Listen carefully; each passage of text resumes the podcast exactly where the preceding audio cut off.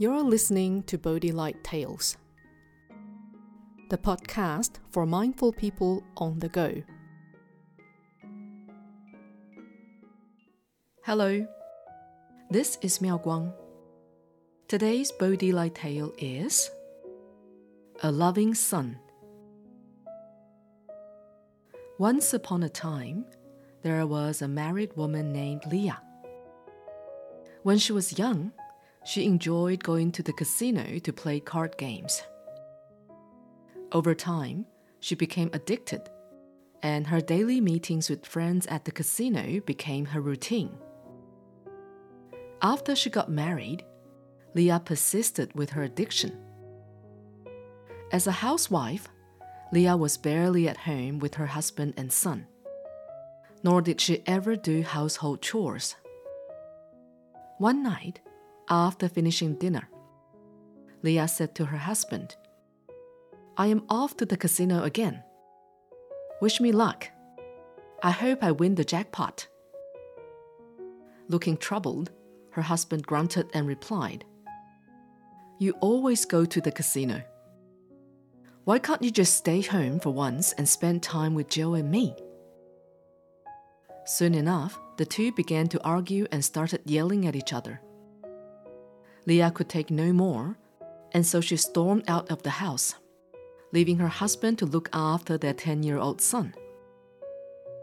On arriving at the casino, Leah was greeted by her usual gaming friends. Hey, Leah, ready for a big night? said one of them. Yes, of course. My day wouldn't be complete without seeing you ladies. Leah replied. As the night wore on, Leah thought back to the argument she had had with her husband and began feeling guilty. She thought to herself, maybe I should start heading home and spend time with my family. However, Leah was distracted by her friends who called her out and pressured her to make yet another bet. The next thing she knew, Leah woke up the next morning to find herself sprawled on the casino floor. She picked up her phone and saw the many missed calls and messages from her husband. There was even a voicemail from her son, saying how much he missed her. All this made Leah realize maybe last night was a waste of time, and always sleeping late isn't good for my health either. I'm so uncaring for ignoring my family. The family was already having trouble making ends meet and the odds of her winning at the casino were very low. Despite this, and the thought of her family sinking further into financial debt, Leah's addiction was such that she could not resist the urge to gamble at the casino. As a result of her addiction, she came home every day having lost even more of the family's savings. One afternoon, after picking up her son Joe from school, Leah yet again couldn't help herself and headed for the casino. Joe, being young and innocent, could only follow. But Leah had forgotten that today was Joe's birthday. After a few bets, Joe said to his mother, Can we please go home now? Seeing Joe's pleading, Leah decided to end her night at the casino early. On the way home, Leah remembered that they were out of groceries, and so took a detour to the supermarket. As they passed a cake shop, Joe stopped and stared at the many delicious cakes on display. He quickly asked, Mom, can we please buy a cake? Leah thought for a second, realized it was Joe's birthday, and quickly replied, Oh, my little angel, it's her birthday today. I'm so sorry. Of course, we should get you a cake. Inside the cake shop, Joe immediately pointed at the chocolate mud cake. Leah knew it was his favorite cake and was about to order it. But as she reached into her pocket, she realized she had not even a single coin to spare.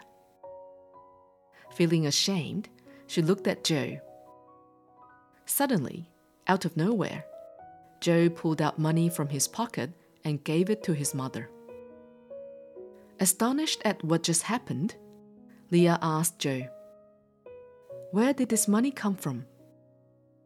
Joe replied, Oh, I've been saving. The money I got for Chinese New Year, money for my breakfast, and also money Dad gave me to buy cookies. It was at this moment that Leah realized she had been a bad mother, neglecting her son all this time while she was out gambling. With tears streaming down her face, she took the money that Joe had thoughtfully saved up and handed it to the cashier. Seeing firsthand how thoughtful and considerate her son was, Leah's cold, inconsiderate heart finally melted. When they got home, she hugged Joe and said, You're such a great son. I am so sorry for not spending more time with you. I promise to be a better mother, just as you have been such a loving son in helping the family. From then on, Leah was resolved to quit her gambling addiction, undo her bad habits, and start afresh. This story highlights that a touched heart is the most beautiful thing in this world. If we think about it, are we not touched by the love our parents have given us? Are we not touched by our teachers' sincere efforts in teaching us? Are we not touched by the blessings that this world has given us? If we are touched by our surroundings, we will live a life of happiness and shall never give up on our efforts. We will live in harmony with others and spread joy to all around us. We should not only be grateful for the kind words and thoughtful actions we receive from others, but we should pay it forward by speaking good words and doing good deeds so that those around us will feel touched. If each one of us can do this, the world will be a better place for being moved is the most beautiful. Just as Venerable Master Xing says, being deeply moved is an important part of practice. We must be sensitive and grateful to the kind words and the kind deeds we come across in our daily lives. We must also touch others with compassion, tolerance, modesty, and diligence. If everyone can be moved, the world will be a great pure land.